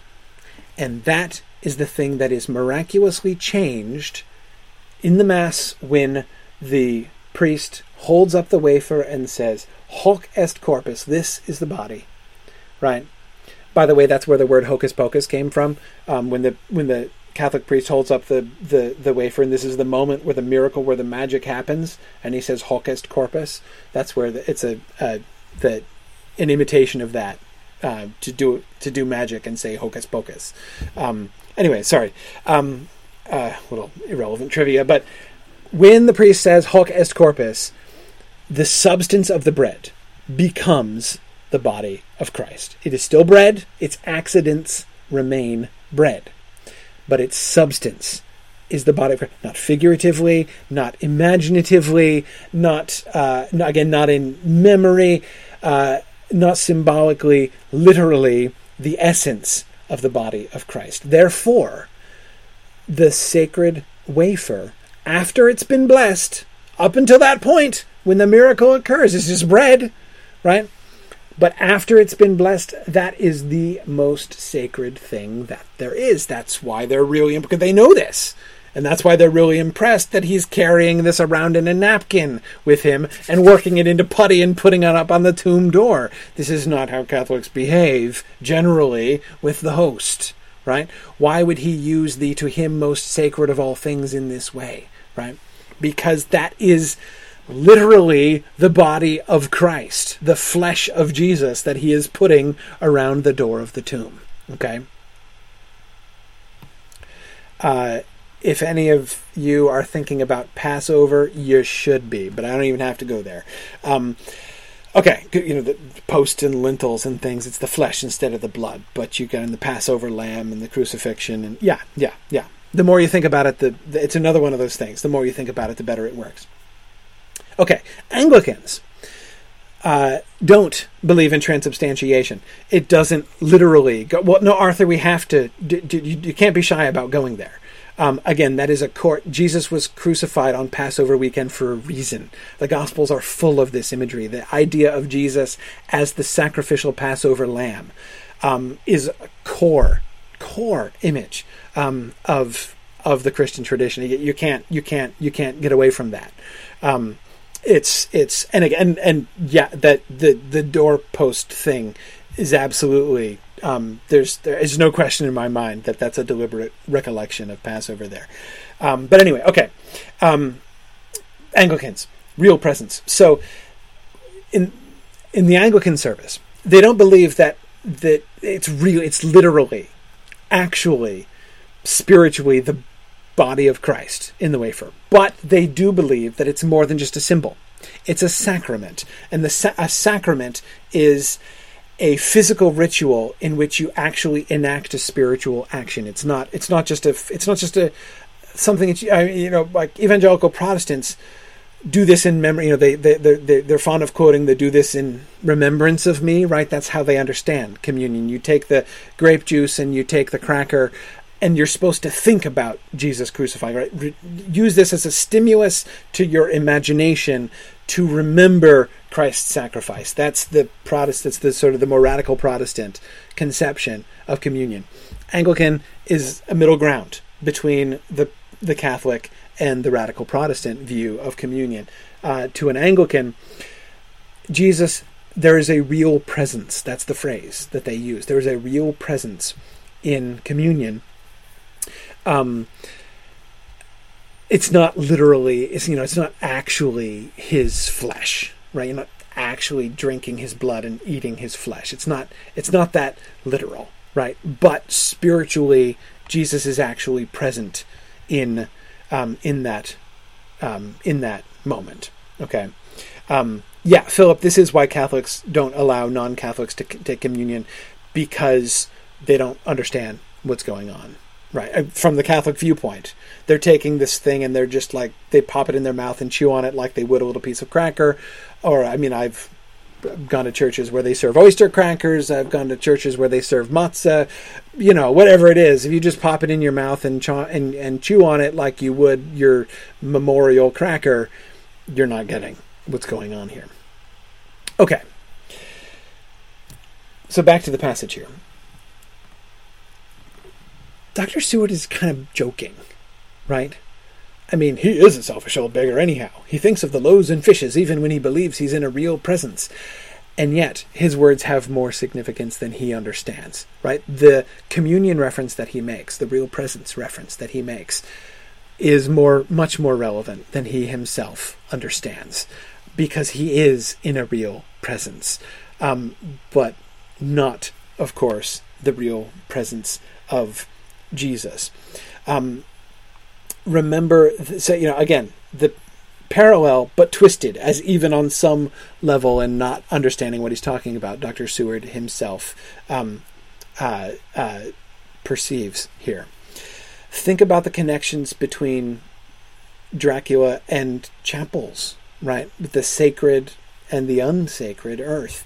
He has to bring the dirt from the chapel of his castle in Transylvania because he can only and he's really glad that there's a chapel in his new house, which is an old house, right? Remember from that conversation with Jonathan.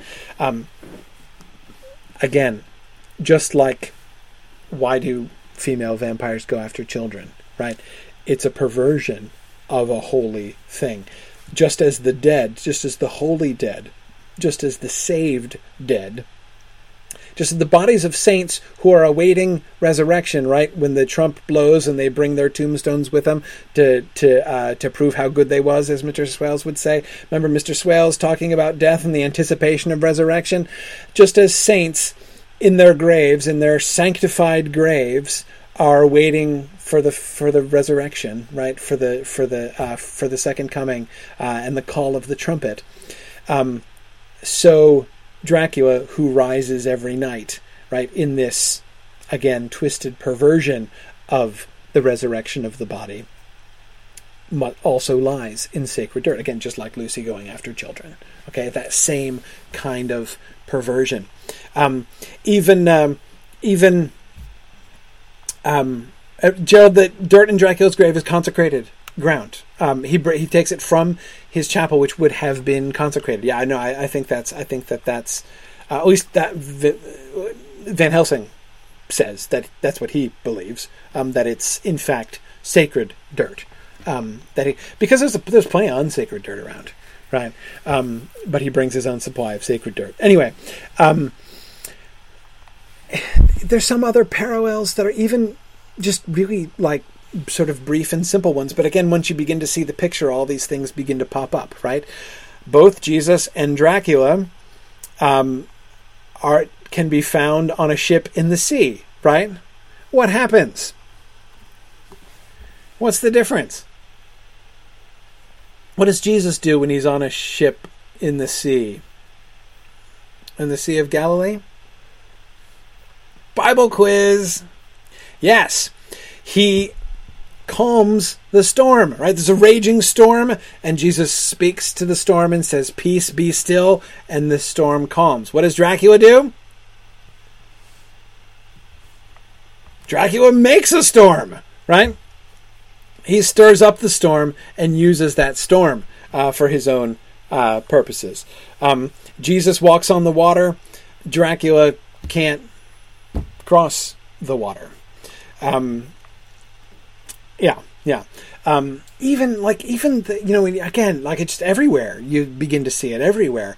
Um, even Lucy's own description of her experience on the night she was first bitten. Remember what she compares it to? She compares it to drowning. Right? It was like being underwater. There's like this baptismal imagery, almost baptismal imagery that she uses. Uh, again, this inversion, this perversion um, of that uh, of that um, moment as well.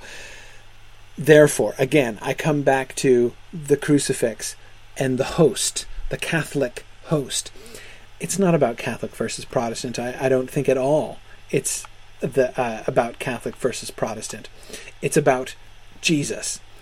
It's about the body of Jesus. That's the thing that the crucifix and the host have in common, right? Is that both of them have the body of Christ, whereas the Protestant versions of them don't. Um, so therefore, they are not. So notice, therefore, Dracula's thing. It's not about crosses. It's not about Christianity. It's certainly not about faith vaguely understood. It's Jesus himself who is Dracula's kryptonite, right? The the crucifix with the body of Christ crucified hanging on it, Christ shedding his blood so that others might have eternal life, right? That is what uh, repels Dracula and repels Lucy, right? It's the actual spiritual body of Christ round up into putty and put on the doors that can absolutely prohibit, you know, uh, uh, um, Lucy from entering in. Um,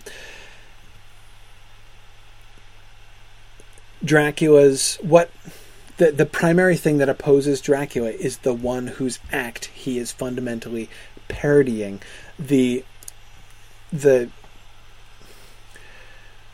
Jesus, whose you know of, of, whose career, of whose great act Dracula's existence is, to use the phrase from earlier on, a devilish mockery, right?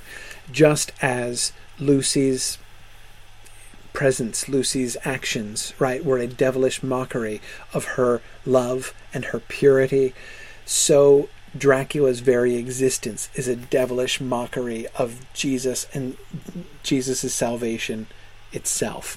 Yeah, Tom, I'm sometimes tempted to use the word antichrist to describe Dracula in that way, but it's impossible to use that word and not have it misunderstood. He is an antichrist in the sense that he is uh, he is like the perverted opposite of Christ. Um, but um, yeah, the unchrist is probably better, Jordan. Yeah, Sarah Lagarde was suggesting the same thing.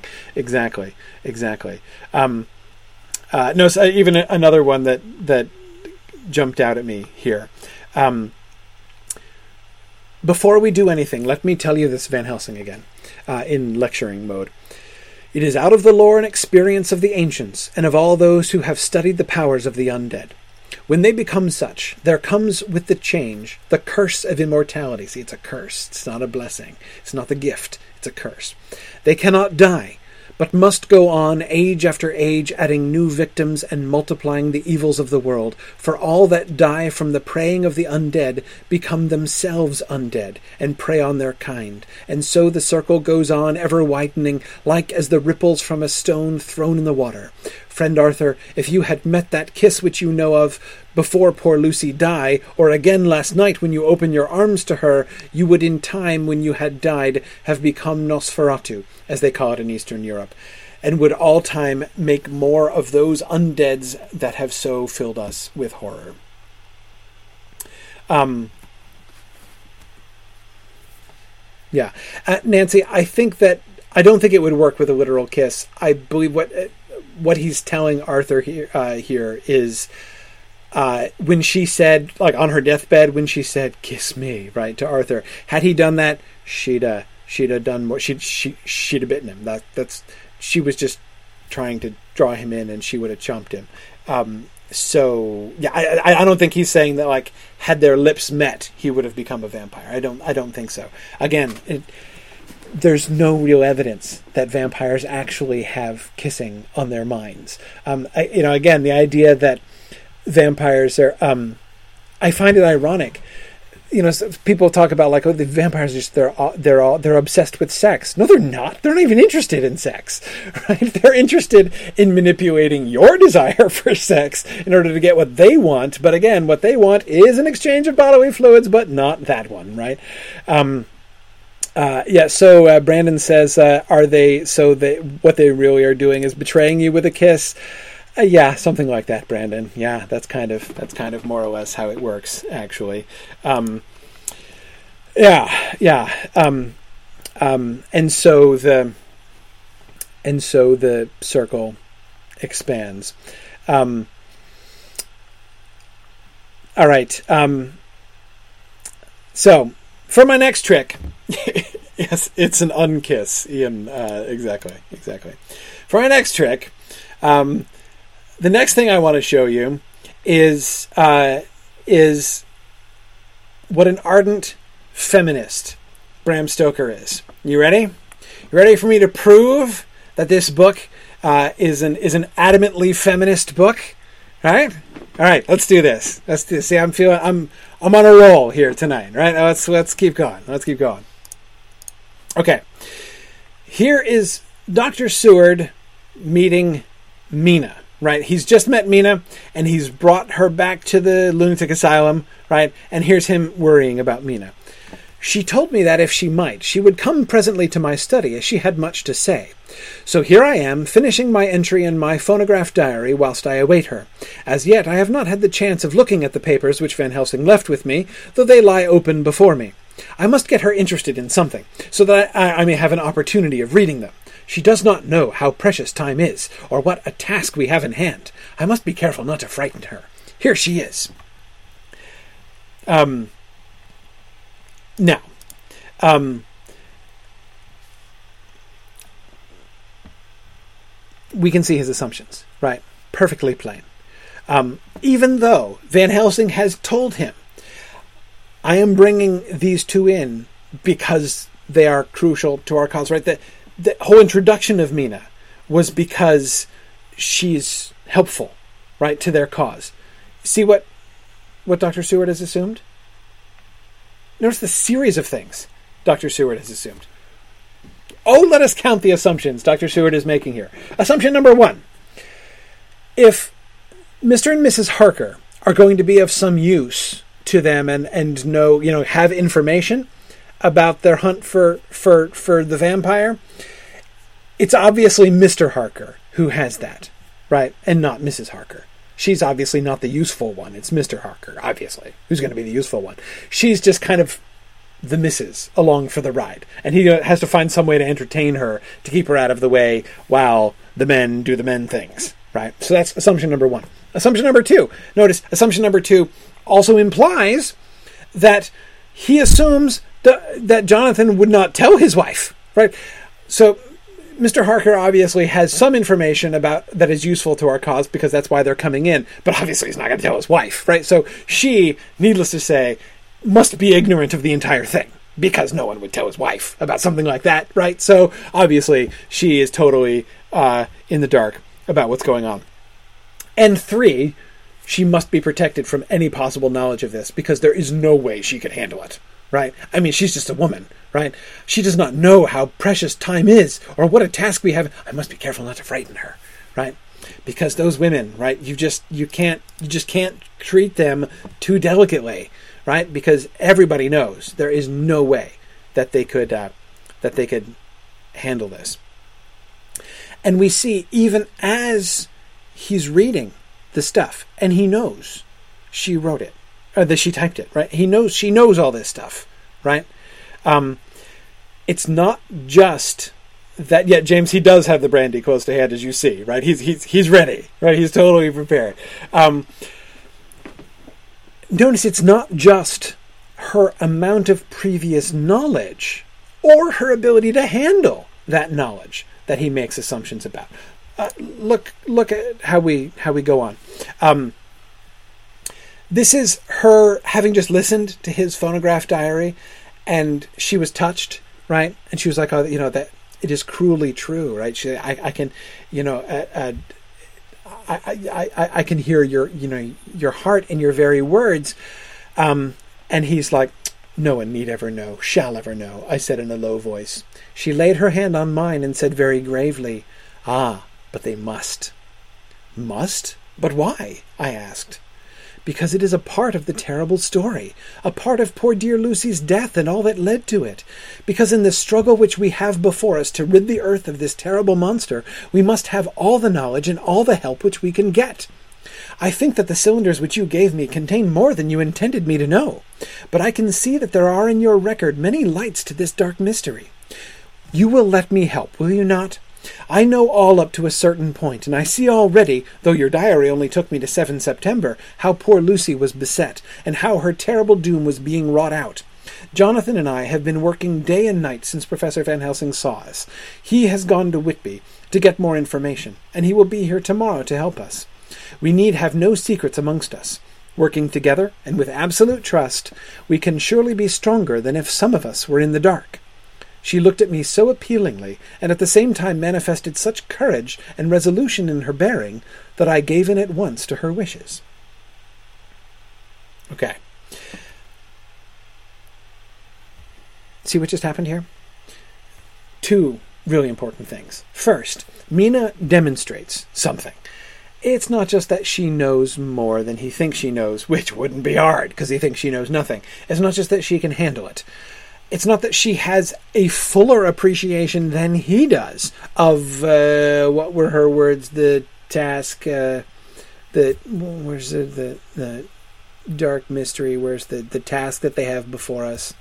Um, no, I'm forgetting that. I'm, I'm losing the phrase. Anyway, the struggle. There it is. The, in the struggle which we have before us to rid the earth of this terrible monster. There it is.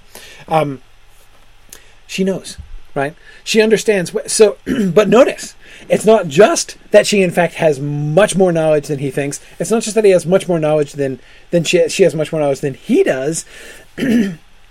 it's more than that. She sees much more in the in the information that he had right? he was there with Lucy, right? Leading up to it. He now knows the key. It was a vampire. That's what killed Lucy, right? But he has not yet pieced together. He's Dr. Seward knows less about the stuff that he went through with Lucy than we do, right? When we were piecing through what really happened, he still doesn't get it. He's not figured it all out yet. She does right? She reads this stuff and she's like, oh, I see what really happened, right? She is able to play the what really happened game just like we did, right? So, again, it's not just that she has more information, she is quicker and better at drawing conclusions from the data that she has than Dr. Seward is. He is slow compared to her, right? So again, it's not just that he assumes she's been kept in the dark and should be because women are fragile and need to be protected. She's smarter than he is. She's quicker than he is. Um, and uh, yeah, yeah, good, exactly. Um, so that's one part, right? One thing that we see in here uh, is that not only does he underestimate her woefully, we also see that she is not only smarter, she is also wiser than he is, right? His impulse is, we must protect her and keep her in the dark. And what does she say? Right? You, uh, you will let me help, will you not? She understands. She anticipates. I know the assumptions you're going to make, right? I can guess how this is going to go. You're going to try to protect me from this. You're not going to let me participate. You're not going to let me serve alongside you pack of men, right, in order to carry on this struggle which we have before us, right? Um, but she makes she already makes an argument in anticipation of that. She makes an argument for it. no, please don't treat me like a woman. Okay, um, we need have no secrets amongst us. Working together and with absolute trust, we can surely be stronger than if some of us were in the dark. Right? Um, yes, Kimber, she is brave. Uh, she is in for the terrible struggle, knowing well what happened to Lucy and what almost happened to her, her husband. She she understands that far better than than than Doctor Seward does, and she's in for it. Right? She's she's she's up for that. Um, and she sees their best chance is to use all of the resources that they have, and that includes hers, right? And again, she knows where this is going to go, right? She knows how men think. Here's Van Helsing, one of my favorite Van Helsing speeches. Ah, that wonderful Madam Mina! She has man's brain, a brain that a man should have were he much gifted, and a woman's heart. The good God fashioned her for a purpose, believe me, when he made that so good combination. Friend John, up to now, fortune has made that woman of help to us. For after tonight, she must not have to do with this so terrible affair. Wait, what? Okay, the good God fashioned her for a purpose, believe me, when he made that so good combination. About face. Friend John, up to now, fortune has made that one. Fortune, it, by a stroke of good luck, fortune has made that woman of help to us. After tonight, she must not have to do with this so terrible affair. It is not good that she run a risk so great. We men are determined, nay, are we not pledged, to destroy this monster, but it is no part for a woman. Even if she be not harmed, her heart may fail her in so much and so many horrors, and hereafter she may suffer, both in waking from her nerves and in sleep from her dreams. And besides, she is young woman and not so long married. There may be other things to think of sometime, if not now. You tell me she has wrote all, then she must consult with us. But tomorrow she say good-bye to this work, and we go alone. I agreed heartily with him. Um, by the way, uh, do did you get the reference to uh, that that a lot of people miss this? What's he worried about? He's kind of vague about it. There, the uh, yeah, the uh, besides she is young woman and not so long married. Yeah, exactly. She might be pregnant, is what he's getting at, right? This acknowledgement that J- Jonathan and Mina are now sexually active, right? Because they're married. So yeah, she could be pregnant right? And you and you know, women who are pregnant or might become pregnant should uh, consult with their physician before pursuing uh, a crusade against a vampire. So um, that's uh, yeah, yeah, clearly. Um,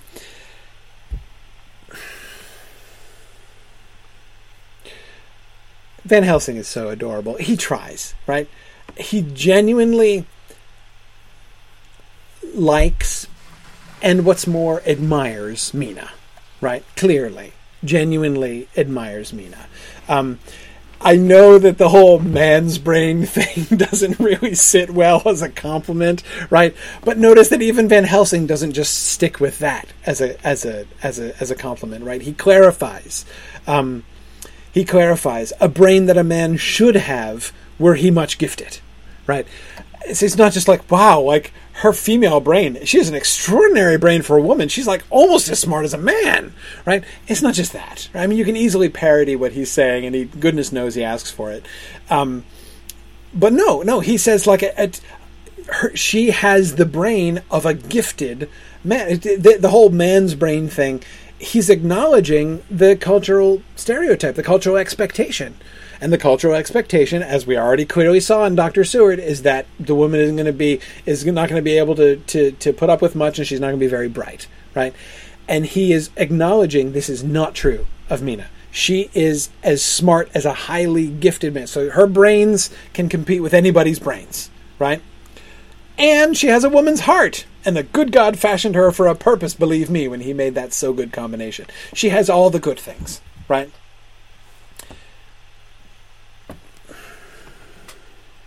And Gerald asks, "Is that an indirect slight to Doctor Seward?" No, I don't think so. I don't think he's uh, he's saying is she smarter than you? If she is clearly smarter than Doctor Seward, um, I don't think that Van Helsing is trying to uh, suggest that. Exactly, James. So let's leave her out, right? You see the slippage, right? He has just said, "The good God fashioned her for a purpose." There is a reason Mina is here, right? This incredible gift. So let's let's prevent her from being involved in any way, right? Why does why does she um how does he not understand this as a contradiction? How can he not understand that those two sentences seem to because right what he's saying is the good God fashioned her for a purpose and we don't want that purpose wrecked.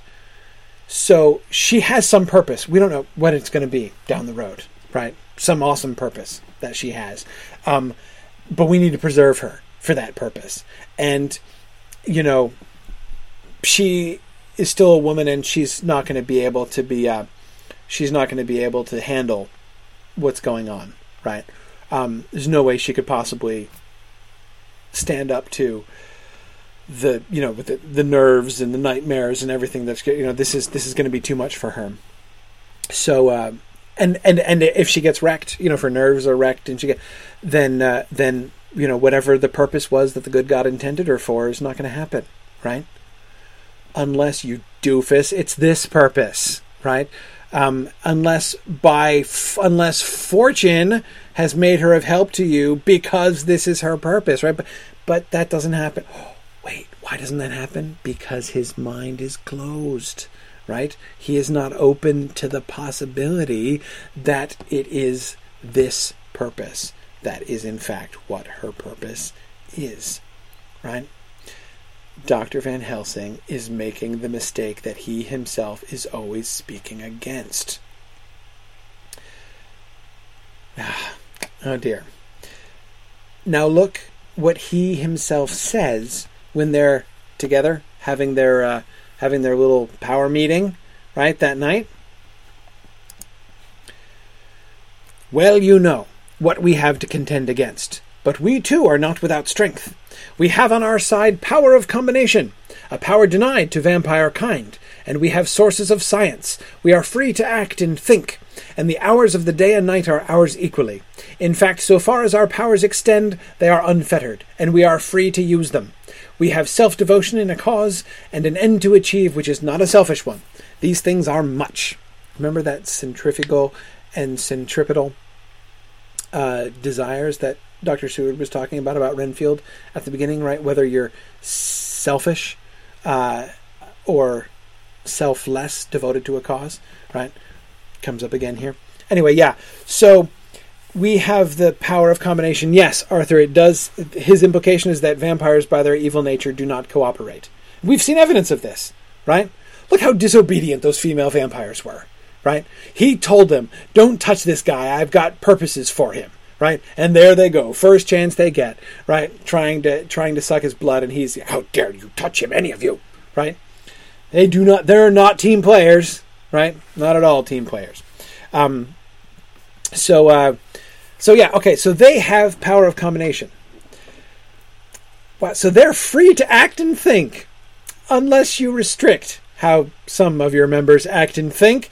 Um, uh, uh, so far as our powers extend, they are unfettered unless we fetter them, right? And we are free to use them unless we prevent that. Think how closely this echoes what Mina herself said to Dr. Seward earlier. And again, Mina is there faster than Van Helsing is, right? She anticipates this very speech, except unlike Van Helsing, she's applying it to herself, right? our best chance is to use all of the resources that we have available. We must stick together with absolute trust. Trust, right? That is to believe, to trust me that I am capable of. But no, right? Um, Van Helsing doesn't go there, right? Um, so, um,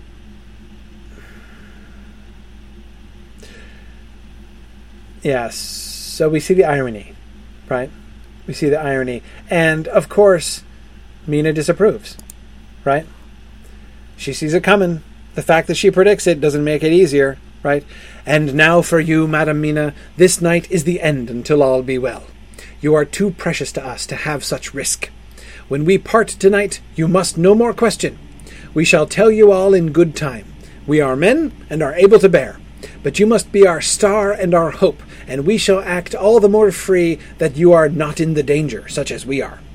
All the men, even Jonathan, seemed relieved, but it did not seem to me good that they should brave danger and perhaps lessen their safety, strength being the best safety, through care of me. But their minds were made up, and, though it was a bitter pill for me to swallow, I could say nothing save to accept their chivalrous care of me. Good. Erica points out that bad things also happened when they kept Lucy's mom out of the loop. Yeah, there they had more than just her X chromosomes to uh, to concern them, right? They had the whole heart issue as well. But yeah, exactly. The fact that they didn't tell her they, they were keeping her so much in the dark did lead to the night when she came in and cleared away the garlic and opened the windows disastrously, right? Um, yeah, Lee Smith is pointing out the irony of the sentence, "We are men and able to bear," uh, but you are a woman and able to bear children.